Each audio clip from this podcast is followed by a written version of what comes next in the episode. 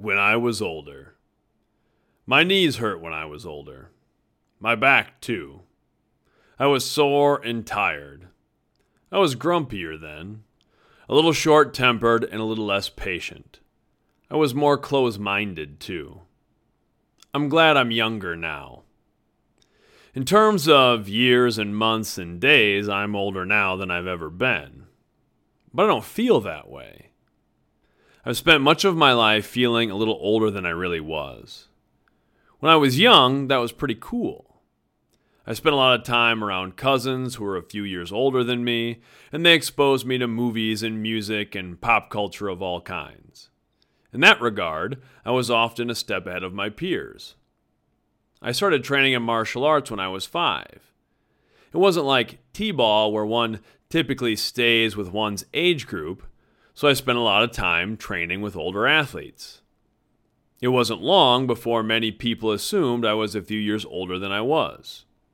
I liked that. For better or worse, I wanted to be older. My mom and I would butt heads when I was in high school because I felt like I was ready to be on my own. In some ways, I was. In some ways, I wasn't. But I kept trying to be a little older. When I was 19, I started living with a woman I would eventually marry. I was engaged at 20. I started coaching at 21. I got hired for my first teaching job around the same time. I turned 22 before the school year started, and I got married. People still assumed I was older than I was. I felt older too. I knew all this stuff I didn't really know. I was ready to change the face of education. I was ready to be a head football coach. I was ready to be a fully engaged, totally supportive husband while teaching full time, coaching three sports, and running a strength and conditioning program. I was ready for all those things, even though I wasn't. I overwhelmed myself pretty quickly but I just kept going. I think I received my master's degree at 24, maybe it was 25. That's about the same time my then wife and I bought our first house. My son Mickey was born when I was 25. I became an athletic director that year too. I was 26 when my daughter Claire came along. Wife, kids, house, career. I was pretty settled into a proper adult life. Then, I just got older.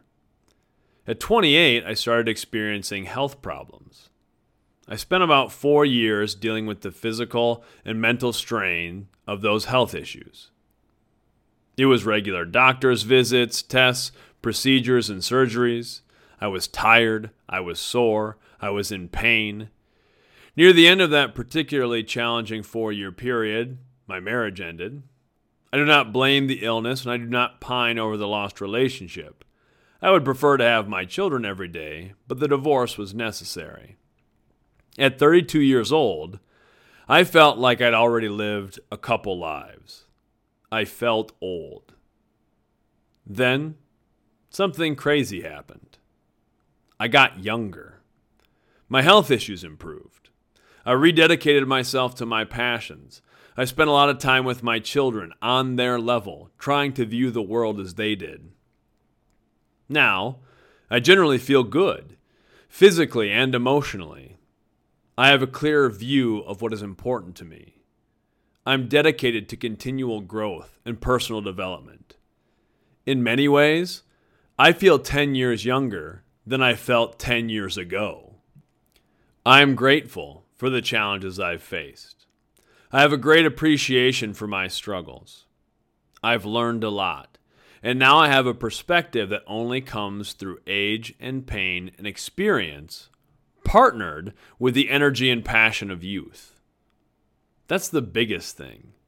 It's the attitude, it's the enthusiasm for life. Earlier in my teaching career, students often guessed me to be a good bit older than I was. Now many assume I'm years younger.